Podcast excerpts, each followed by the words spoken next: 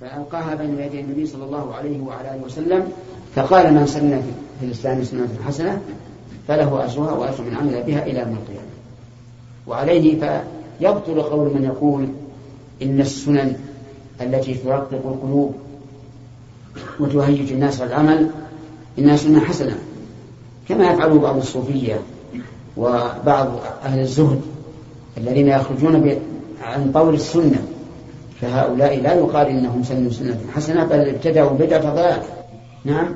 وإذا كان في تفرغه يحصل له أخذ مال من الصدقة وهو يستطيع أن يتكسب. فهل الأفضل لا الأفضل أن يتفرغ ويأخذ من الصدقة. الأفضل أن يتفرغ ويأخذ من الصدقة. نعم. نعم؟ هو ما أخذ لا يأخذ على أن يأخذ على أن يطلب العلم. ما أدركه باب صدقة السر. وقال أبو هريرة رضي الله عنه عن النبي صلى الله عليه وسلم ورجل تصدق بصدقة فأخفاها حتى لا تعلم شماله ما صنعت يمينه. قوله تعالى وإن تخفوها وتؤتوها الفقراء فهو خير لكم. الآية. عندي وقال قال الله تعالى. ما صنعت يمينه وقال. في هذا الحديث دليل على جواز الاقتصار على بعض النص.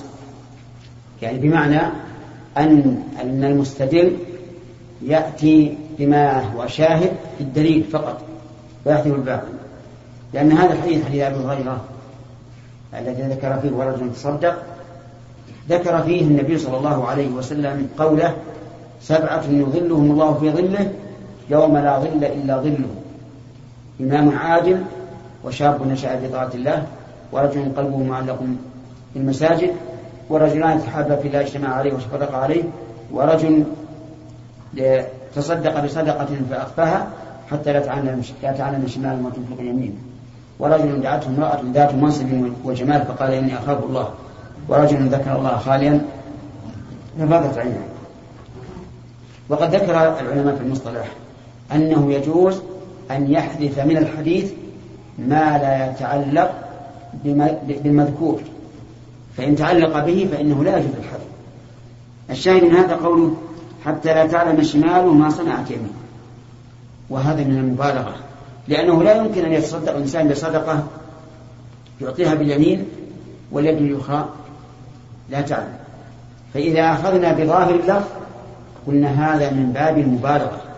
وإن أخذنا بالتجوز صار المعنى حتى لا يعلم من على يمينه من على شماله ما أنفق بيمينه. انتبه. يعني المراد بالشمال هنا من على شماله ليست اليد. لأن اليد لا يمكن أن يخفى عليها ما, ما اليد من إنسان واحد لا يمكن أن يخفى عليها ما تصدق به بيمينه. وهذا يدل على كمال الإخلاص في الإنفاق. لأنه لو كان يريد أن يرائي لأظهره وبينه. ثم استدل بالآية قوله تعالى وإن تخفوها وتؤتوها الفقراء فهو خير لكم. خير لنا من وجهين. الوجه الأول أنه أقرب إلى الإخلاص. والوجه الثاني أنه أستر على المنفق عليه. لأن كثيرا من الناس وإن كان مستحقا للصدقة لا يحب أن يظهر أمام الناس بأنه فقير يتصدق عليه. نعم. كيف؟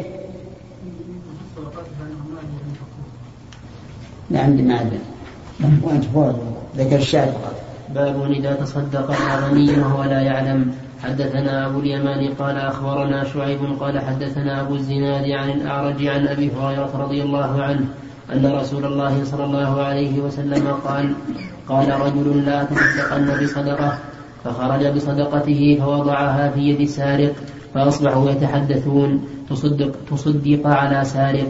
فقال, فقال اللهم لك الحمد. لا تصدقن بصدقة فخرج بصدقته فوضعها في يد زانية فأصبحوا يتحدثون. تصدق الليلة على زانية. فقال اللهم لك الحمد. على زانية. لا تصدقن بصدقة فخرج بصدقته فوضعها في يد غني فأصبحوا يتحدثون تصدق على غني فقال اللهم لك الحمد على سارق وعلى زانية وعلى غني فأوتي فقيل له أما صدقتك على سارق فلعله أن يستعف عن سرقته وأما الزانية فلعلها أن تستعف عن زناها وأما الغني فلعله أن يعتبر فينفق مما أعطاه الله. يعني مراد البخاري رحمه الله إذا تصدق على غني وهو لا يعلم فهل يجزي أو لا؟ فالجواب أما إذا كانت صدقة التطوع فالأمر فيها سهل. لأن صدقة التطوع لا, لا, لا تمتنع على الغني ولكن إذا كانت زكاة صدقة واجبة فتصدق الإنسان على غني وهو لا يعلم هل يجزئه عن الزكاة أو لا. هذا نقول هذا الحديث يدل على أنه أنها مجزئة. وعلى هذا فلو تصدقت على شخص بزكاة. وتبين لك فيما بعد أنه غني فزكاتك مقبولة. ووجه ذلك من الناحية النظرية أن الغنى ليس شيئا مكتوبا على جبين الإنسان يقرأه كل واحد فهو خفي ولا يعلم. ولا سيما إذا كان الرجل من غير البلد. فأنت إذا تصدقت بالزكاة على من تظنه أهلا لها ثم تبين أنه ليس بأهل يعني أنه غني فإنها مقبولة. ولكن لو تصدق بالزكاة على من ظنه أهلا ليس لفقره ولكن لكونه من أحد الأصناف الثمانية. فهل تقبل أو لا تقبل؟ قال الفقهاء رحمهم الله إنها لا تقبل. ولا يقبل ولا تقبل إلا إذا كانت على غني يظنه فقيرا. والصحيح أنها تقبل قياسا على على الغني. فإذا ظن الإنسان أن هذا ابن سبيل وتصدق دفع به الزكاة وتبين أنه ليس ابن سبيل فالزكاة مقبولة. كذلك لو قضى دين شخص يظنه فقيرا لا يستطيع القضاء. ثم تبين أنه قادر على الوفاء فإنها تقبل. لأن العلة واحدة. نعم لو شك الإنسان في الشخص فله أن يدفع له لكن بعد أن يعلمه فيقول إن الصدقة لا تحل لغني ولا لقوي مكتسب. وفي هذا الحديث من العبر أن هذا الرجل يصح صدق نيته وإخلاصه جعل الله تعالى في عمله بركة. الغني قيل له لعله إيش؟ يعتبر فيتصدق. والسارق قيل لعله يستغني به عن السرقة فيستعف. والزانية لعلها تستعف به عن, عن الزنا.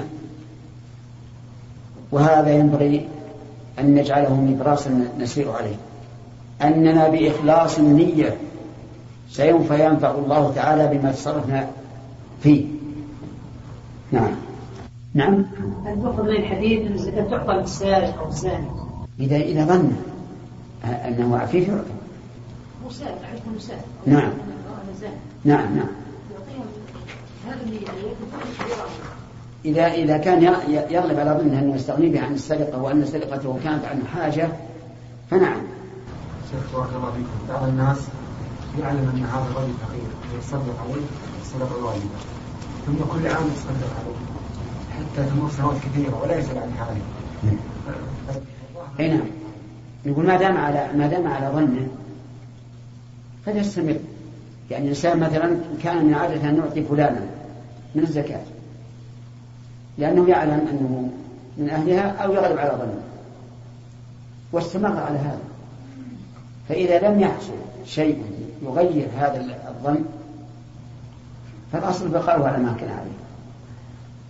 لكن بعض الناس مشكل. يكون جرت عادته أن يعطي هذا الرجل سنة أو سنتين ثم يستغني الرجل عنه.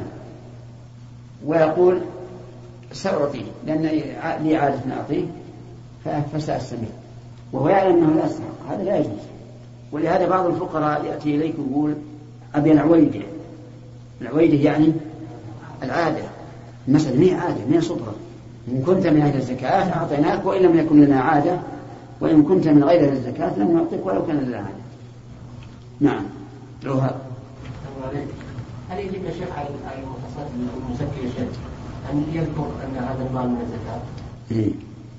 هذا فيه تفصيل. يعني بمعنى أن دافع الزكاة هل يلزمه أن يقول للمدفوع إليه إنها زكاة؟ فالجواب إذا كان من عادته أن يقبل الزكاة والدافع يعلم أنه من أهل الزكاة فلا حاجة أن يقول. لأنه إذا قال ذلك صار فيه نوع من المنة. أما إذا كان لا يعلم أنه من أهلها فلا بأس أن يقول هذه من الزكاة. أو إذا كان يعلم أنه من أهل الزكاة لكن الرجل لا يقبل الزكاة فلا بد أن يعلمه. لأن بعض الناس الآن يعرف أنه فقير مستحق لكن لا لا لا يحب الزكاة. تعففا. لا يجوز لك أن تعطيه ولا تخبره. لا بد أن تخبره. بعض الناس يقول أخشى إن, أخبرته أن نردها نقول وليكن. لكن دخل شيء في ملكه وهو لا يريده. نعم. باب إذا تصدق على ابنه وهو لا يشعر. حدثنا محمد بن يوسف قال حدثنا إسرائيل قال حدثنا أبو الجويرية أن معنى بن يزيد رضي الله عنه حدثه قال قال بايعت رسول الله صلى الله عليه وسلم أنا وأبي وجدي وخطب علي فأنكحني وخاصمت إليه. وكان أبي يزيد أخرج دنانير يتصدق بها فوضعها عند رجل في المسجد فجئت فأخذتها فأتيته بها. فقال والله ما إياك أردت فخاصمته إلى رسول الله صلى الله عليه وسلم. فقال لك ما نويت يا يزيد ولك ما أخذت يا معن. هذه مسألة الصدقة هذه لا ندري هل هي واجبة أو لا. فيحتاج إلى تفصيل. فيقال أما صدقة الأب على ابنه صدقة تطوع فلا شك أنها جائزة بشرط أن لا يترتب عليها إيثار هذا على بقية إخوانه. فإن كان فيه إيثار فهي حرام. لقول النبي صلى الله عليه وسلم اتقوا الله وأعدلوا بين أولادكم. أما إذا كانت واجبة الصدقة واجبة ففي ذلك تفصيل. إن كان مما لا إن كان مما لازم الأب فلا حرج أن يعطيه من زكاته وإن كان مما يلزم الأب إن كان مما يلزم الأب فلا يجوز. وعليه فإذا كان له ابن فقير لا يجد ما ينفق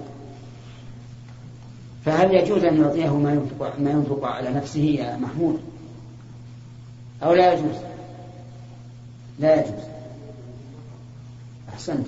لا يجوز لأنه يجب عليه أن ينفق عليه فإذا أعطاه من زكاته ما ينفق على نفسه فقد حمى ماله من الزكاة. طيب. وإذا كان الابن عنده ما يكفيه ولا يحتاج إلى نفقة لكن عليه دين لا يستطيع وفاءه فهل يجوز للأب أن يعطيه أن يعني لقضاء الدين الجواب نعم. وجه ذلك أن هذا الابن من الغارمين فهو من أهل الزكاة. والوالد لا يلزمه أن يقضي دين ولده. فيكون إذا قضى دينه من الزكاة لم يحمي بذلك ماله لأنه لا يلزمه أن يقضي الدين عنه. وهل له الأجر إذا وقعت صدقته في يد ابنه كما لو وقعت في يد أجنبي الجواب هذا الحديث يدل على على أن له الأجر كامل. نعم. إذا استقل الابن وصار له بيت خاص أولاد وذرية ثم افتقر هل يجب أن يعطيها الأهل كيف؟ الولد استقل وصار له زوجة وأولاد نعم. ثم بعد فترة افتقر هل يجوز أن يعطيه أبوه إلى الزكاة أم تلزمه النفقة؟ نعم. لا يجوز أن يعطيه للنفقة أبدا. لأن الأب يلزمه أن ينفق على ولده ولو كان في في بيت آخر. وعلى زوجة ولده وعلى أبنائه وبناته. الله بالنسبة لهبات الأب هل هي بين الذكور والإناث أم أنها بالذكر من أعدل في القسمة؟ القسمة بين بين المشتركين.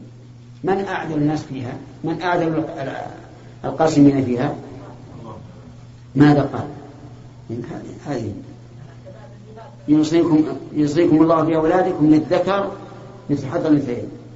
ولكن يجب أن تعلم أن التعديل بينهم يجب في العطية في عطية التبرع. أما الواجب فيعطي كل إنسان ما يستحق. ها؟ التبرع للذكر مثل الأنثيين إذا أعطى الذكر اثنين يعطي الأنثى واحد نعم هل هل الغنى المانع من الصدقة على هذا الفقير لا يكون إلا ما كان غنى لنفسه؟ إيش؟ هل الغنى المانع من جواز الصدقة على الإنسان؟ أن يكون غناه لنفسه أو ربما اغتنى الإنسان بغيره كوجود من ينفق عليه من أب أو أخ أو نعم إذا كان إذا كان الذي ينفق عليه ينفق عليه نفقة واجبة يعني من تجب عليه النفقة فقد استغنى بها. يوجد من ينفق عليه لكن يعني موجود لكنه لا ينفق عليه يمتنع. إذا امتنع فهو محتاج. يعطى من الصدقة لا قد لا يتمكن من هذا. ها؟ ثلاثة. هذه إن شاء الله المرة مع الأول. نعم. باب الصدقة باليمين. حدثنا مسدد قال حدثنا يحيى عن عبيد الله قال حدثني خبيب بن عبد الرحمن عن حفص بن عاصم عن أبي هريرة رضي الله عنه عن النبي صلى الله عليه وسلم أنه قال سبعة يظلهم الله تعالى بظله يوم لا ظل إلا ظله إمام عدل وشاب نشأ في عبادة الله ورجل قلبه معلق في المساجد ورجلان تحابا في الله اجتمعا عليه وتفرقا عليه. ورجل دعته امرأة ذات منصب وجمال فقال إني أخاف الله. ورجل تصدق بصدقة فأخفاها حتى لا تعلم شماله ما تنفق يمينه. ورجل ذكر الله خاليا فغاضت ورجل ذكر الله خاليا فغاضت عيناه. قوله صلى الله عليه وسلم سبعة يظلهم الله. هذه ليس على سبيل الحصر. بل هو ذكرهم في هذا الموضع سبعة. وقد يكون سواهم يظل الله بظله كما جاء ذلك في أحاديث أخرى. ونظير الثلاثة لا يكلمهم الله يوم القيامة ولا يزكيهم مع أنه جاء ذلك الوعيد في غيرهم. فيكون النبي صلى الله عليه وسلم أراد أن يحصر هذا العدد في هذا المكان فقط. وقوله صلى الله عليه وسلم يظلهم الله في ظله أي في الظل الذي يخلقه لهم يتظللون به. وليس المراد في ظل نفسه لأنه جل وعلا نور ولا مثيل له. ولا يمكن أن تكون الشمس فوقه حتى يضل الناس عنه وإنما هو ظل يخلقه الله عز وجل. كما جاء في الحديث كل امرئ في ظل صدقته يوم القيامة. في ذلك اليوم يوم القيامة ما في ظل لا أشجار ولا مغارات ولا حجر ولا شيء. ما فيه إلا الظل الذي هو من عند الله عز وجل. فيكون الإضافة هنا إضافة اختصاص لا إضافة صفة.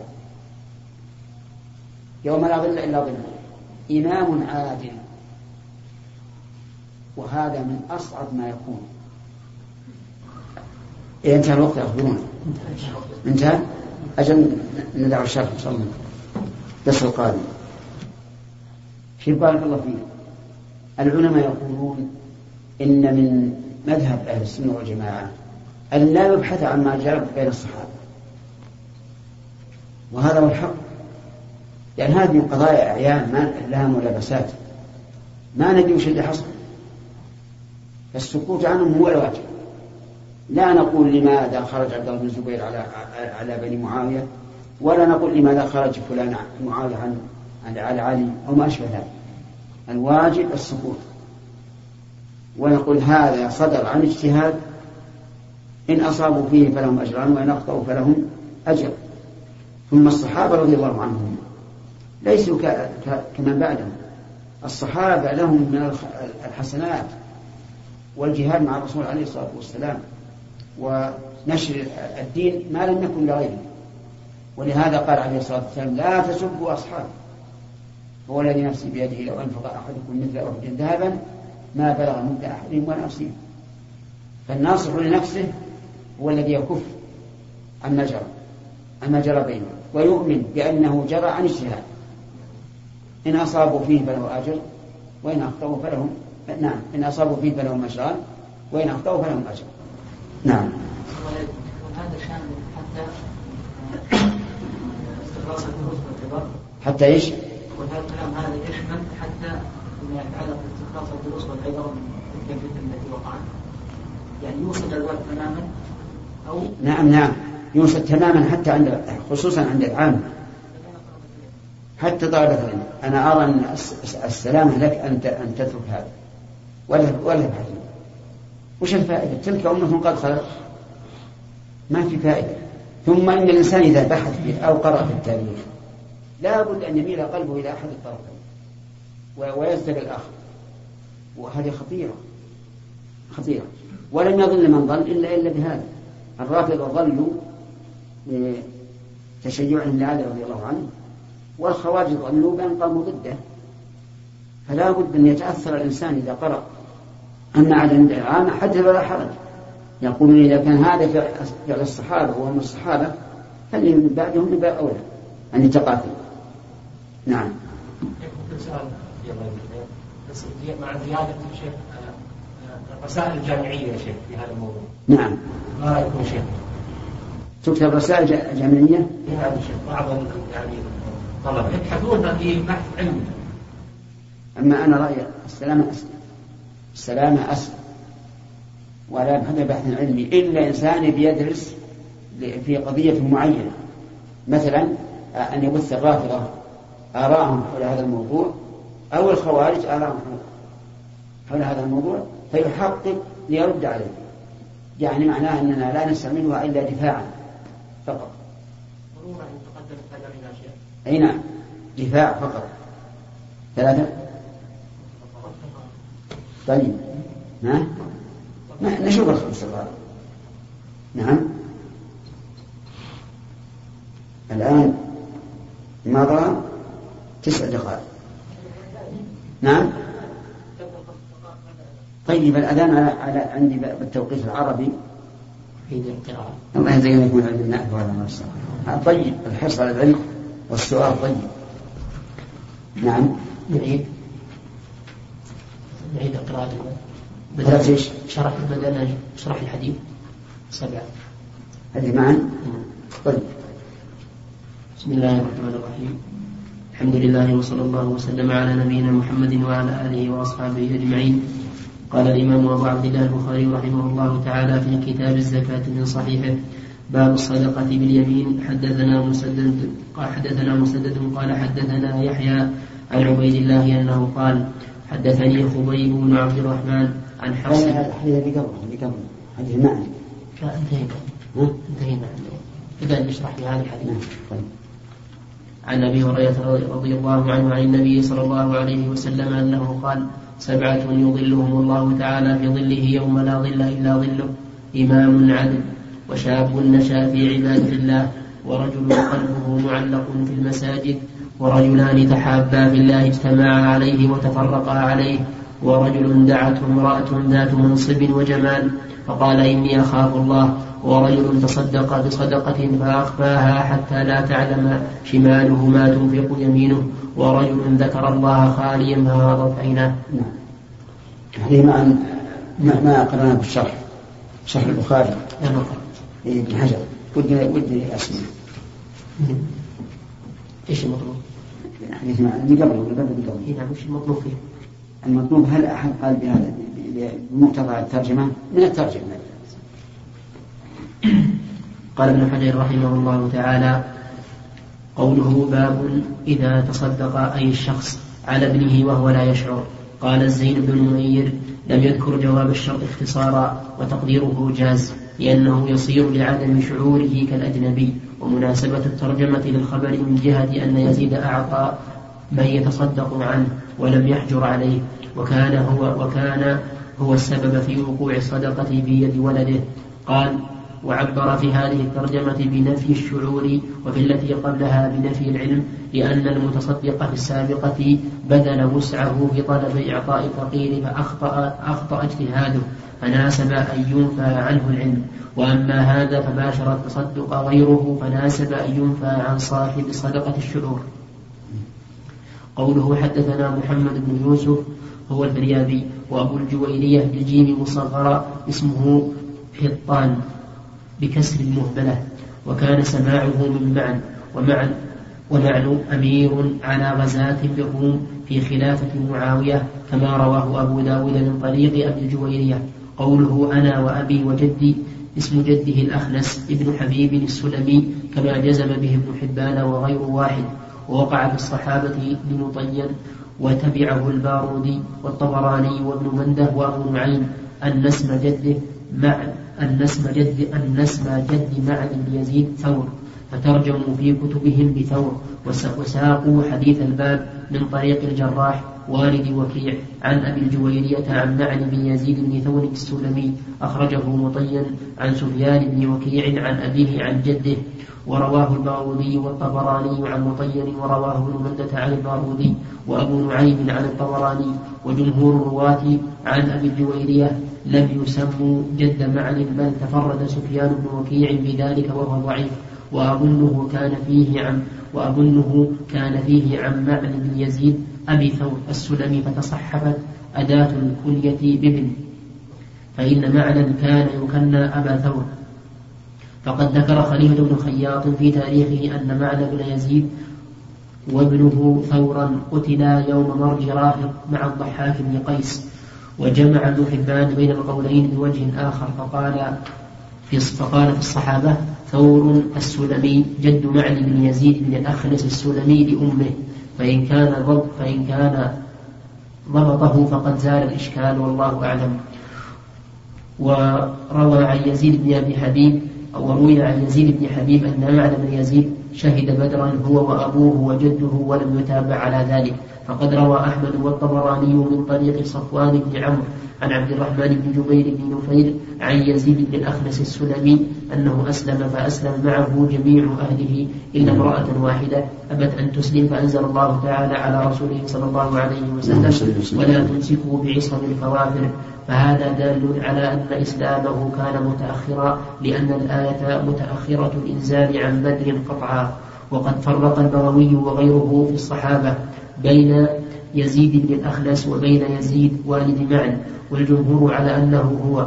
قوله وخطب علي فأنكحني أي طلب لي النكاح فأجيب.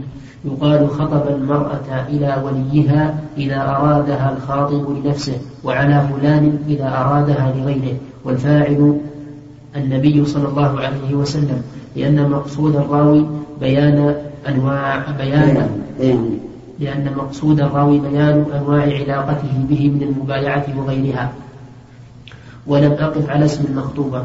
ولو ورد ولو ورد أنها أنها ولدت منه لواها بيت الصديق في الصحبة من جهة كونهم من جهة كونهم أربعة في نسق. وقد وقع ذلك لأسامة بن زيد بن حارثة. فروى, فروى الحاكم في المستدرك أن حارثة قدم فأسلم. وذكر الواقدي في المغازي أن أسامة ولد له على عهد رسول الله صلى الله عليه وسلم وقد تتابعت نظائر لذلك أكثرها فيه مقال ذكرتها في النكت على علوم الحديث لابن الصلاح. قوله وكان أبي يزيد بالرفع على المدنية قوله فوضعها عند رجل لم أقف على اسمه. وفي السياق حذف تقديره وأذن له أن يتصدق بها على محتاج إليها إذنا مطلقا. قوله فجئت فأخذتها أي من المأذون له في التصدق بها بإذنه لا بطريق الاعتداء. ووقع عند البيهقي من طريق أبي حمزة السكري عن أبي الجويرية بهذا الحديث. قلت ما كانت خصومتك؟ قال كان رجل يغشى المسجد يغشى المسجد فيتصدق على رجال يعرفهم. فظن أني بعض من يعرف فذكر الحديث. قوله فآتيته الضمير لأبيه. أي فأتيت أني بالدنانير المذكورة. قوله والله ما إياك أردت. يعني لو أردت أنك تأخذها لناولتها لك ولم أوكل فيها أو كأنه كان يرى أن الصدقة على الولد لا تجزئ. أو يرى أن الصدقة على الأجنبي أفضل. قوله فخاصمته تفسير لقوله أولا وخاصمت إليه قوله لك ما نويت أي إنك نويت أن تتصدق بها على من يحتاج إليها وابنك يحتاج إليها فوقعت الموقع. وإن كان لم يخطر ذلك أنه يأخذها. قوله ولك ما أخذت يا معن أي لأنك أخذتها محتاجا إليها قال ابن رشيد الظاهر أنه لم يرد بقوله والله ما إياك أردت أي إن أي أي إني أخرجتك أي إني أخرجتك بنيتي وإنما أطلقت لمن تجزئ عني الصدقة عليه ولم تخطر أنت ببالي. فأمضى النبي صلى الله عليه وسلم الإطلاق لأنه فوض للوكيل لأنه فوض للوكيل بلفظ مطلق فنفذ فعله. وفيه دليل على العمل بالمطلقات على إطلاقها وإن احتمل أن المطلق لو أن المطلق لو خطر بباله فرد من الأفراد لقيد اللفظ به والله أعلم. واستدل به على جواز دفع الصدقة إلى كل أصل وفرع ولو كان ممن تلزمه نفقته ولا حجة فيه. لأنها واقعة حال لأنها واقعة حال. فاحتمل أن يكون فاحتمل أن يكون معنى كان مستقلا لا يلزم أباه يزيد نفقته. وسيأتي الكلام على هذه المسألة مبسوطا في باب الزكاة على الزوج بعد ثلاثين بابا إن شاء الله تعالى. سبق لنا القول الراجح في هذه المسألة أن صدقة التطوع مجزئة على الولد وفيها الأجر. وأما الواجبة فإن كانت دفعا لما يجب على الأب من النفقة لم تجزئ وإلا أجزأت وضربنا لذلك مثلا بأن يكون الابن عليه دين لا يستطيع وفاءه فأوفاه أبوه من الزكاة. فهنا تجزئ لأن الأب لا يلزمه أن يؤدي الدين عن ولده. وإن كان من أجل نفقته فإنه لا يجزئ لأنه يوفر بهذا المال على نفسه. وهكذا يقال في الزوجة وفي بقية الأقارب. نعم. بالنسبة لمن له صلة رحم محتاج وهو يعلم ذلك يتصدق على غير أولي الأرحام من القربى فهل تقبل صدقته لأولئك مع علم أن له من أرحامه من يحتاج؟ إي نعم. يعني تجزئ آه، الصدقة على شخص غيره أولى منه. هذا قصدك؟ لا بأس. بس يقال هذا هذا غلط. يقال الصدقة ينبغي أن تعطى الأحوج فالأحوج والأقرب فالأقرب. نعم.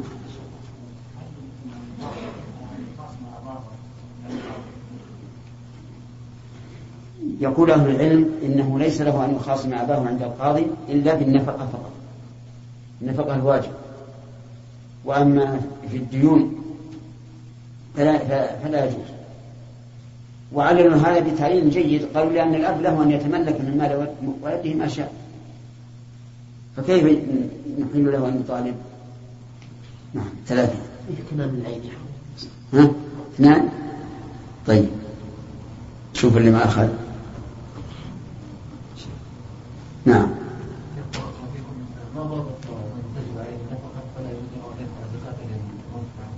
يأتينا شغل بالنفقات يا شيخ كلام نعم. العيني حول المسألة. أي مسألة؟ الصدقة لابن نعم. قال وفيه قال العيني رحمه الله وفيه أن ما خرج إلى الابن من مال الأبي على وجه الصدقة أو الصلة أو الهبة لا رجوع للأبي فيه وهو قول أبي حنيفة رحمه الله تعالى. واتفق العلماء على أن الصدقة الواجبة لا تسقط عن الوالد إذا أخذها ولده حاشا التطوع. قال ابن بطال وعليه حمل حديث معا وعند الشافعي رحمه الله يجوز أن يأخذها الولد بشرط أن يكون غارما أو غازيا. فيحمل حديث معن على أنه كان متلبسا بأحد هذين النوعين. قالوا وإذا كان الولد أو الوالد فقيرا أو مسكينا. وقلنا في بعض الأحوال لا تجب نفقته فيجوز لوالده أو لولده آه، دفع الزكاة إليه من سهم الفقراء والمساكين بلا خلاف عند الشافعي لأنه حينئذ كالأجنبي. وقال ابن التين يجوز دفع الصدقة الواجبة إلى الولد بشرطين. أحدهما أن يتولى غيره أن يتولى أن يتولى غيره من صرفها إليه. إيش؟ أن يتولى غيره من صرفها إليه. إيش؟ مش بعد غيره؟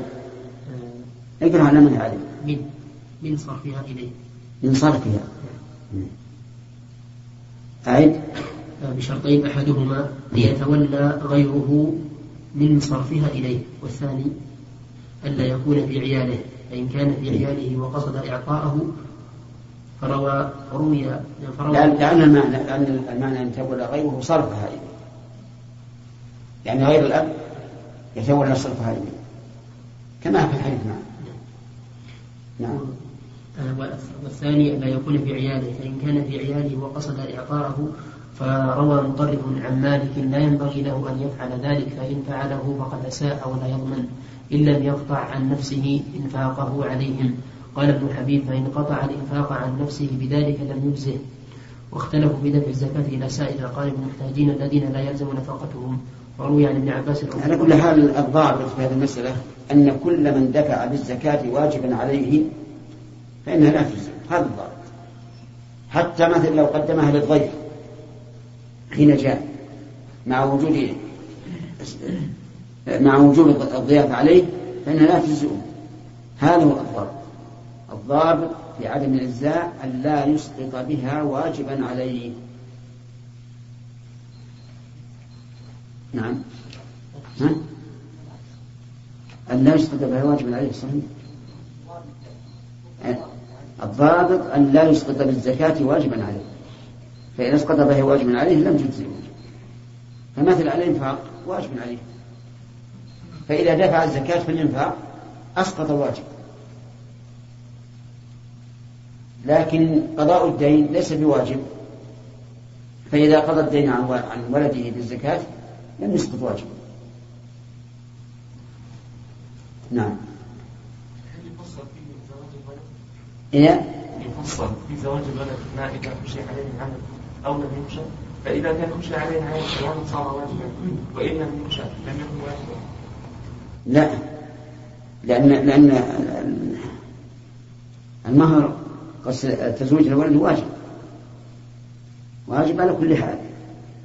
لكن بالنسبة للولد هو الذي يفصل فيه. أما الوالد فإذا طلب إذا طلب الابن أن يزوجه أبوه وجب على أبيه أن يزوجه سواء خاف الفتنة أم لم يخاف. نعم. أخذنا أكثر من ثلاثة. كيف؟ أخذنا خمسة. أي نعم ما علمنا ربنا لا تؤاخذنا إن نسينا وأخطأنا. حديث الصدقة باليمين. فيها السبعة الذين يظلمهم الله في ظله يوم لا ظل إلا ظله. تكلمنا على هذه الجملة. قال إمام عادل الإمام ليس أحد فوقه لا يعني لو ظلم لم يرده أحد ولو عدل لم يرده أحد فإذا أت... فإذا فعل العدل دل ذلك على إخلاصه وعلى استقامته. والعدل يكون بالحكم بين الناس. فلا يفضل قريبا ولا يفضل صديقا ولا غنيا ولا فقيرا. كما قال عز وجل يا أيها الذين آمنوا كونوا قوامين بالقسط شهداء لله ولو على أنفسكم أو أو الوالدين والأقربين إن يكن غنيا أو فقيرا فالله أولى بهما ومن العدل أن لا يؤمر على الناس إلا من كان أهلا للإمارة. والأهلية تختلف تختلف بالعلم والقدرة وقوة السلطان وما أشبه ذلك. آه، ربما نؤمر شخصا عاديا. فلا ينفع في الإمارة وإن كان رجلا مستقيما لأنه ليس عنده سلطة قوة وربما نؤمر يؤمر من هو دون ذلك لكن عنده قوة قوة السلطة. فهذا من, العدل. أن يختار هذا عن الأول. والثاني يقول إمام عادل وشاب نشأ في طاعة الله وخص الشاب لأنه ما من شاب إلا له صبر وانحراف وكما يقال سكر الشباب. فإذا نشأ الشاب في طاعة الله كان ذلك دليلا على استقامته استقامة تامة. فيظله الله في ظله يوم لا ظل إلا ظله. طيب ورجل قلبه معلق في المساجد يعني أنه دائما يفكر في المساجد. إذا صلى الفجر وانصرف من المسجد فقلبه معلق في المساجد ليش؟ لصلاة الظهر وهكذا. وإذا كان قلبه معلقا في المساجد فلا بد أن يحضر إذا جاء وقت الصلاة. وهذا يدل على عناية الشرع بالصلاة لأن الصلاة في الحقيقة إذا تأملت شروطها وأركانها وواجباتها عرفت كيف اعتنى بها الشارع الوضوء لها فيه خير كثير. أليس كذلك؟ كل عمل عملته بأعضاء الوضوء فإنه يخرج إثمه في آخر قطر المشي إلى الصلاة. كل خطوة فيها رفع درجة حتى خطيئة. التشهد بعد الفراغ من الوضوء لتطهير الباطن كما طهر الظاهر. كل هذا يدل على عناية الشرع. بالصلاة وأنها مهمة. ولا يوجد لها نظير في العبادات اعتناء بالشرع كاعتنائه بالصلاة طيب إذا إذا كان قلبك معلقا في المساجد إن خرجت صار القلب في المسجد وتحن إلى المسجد وتنتظر أيها الإخوة لم يتم التعليق في هذا الشريط ويمكن إتمامه في الشريط الذي يليه.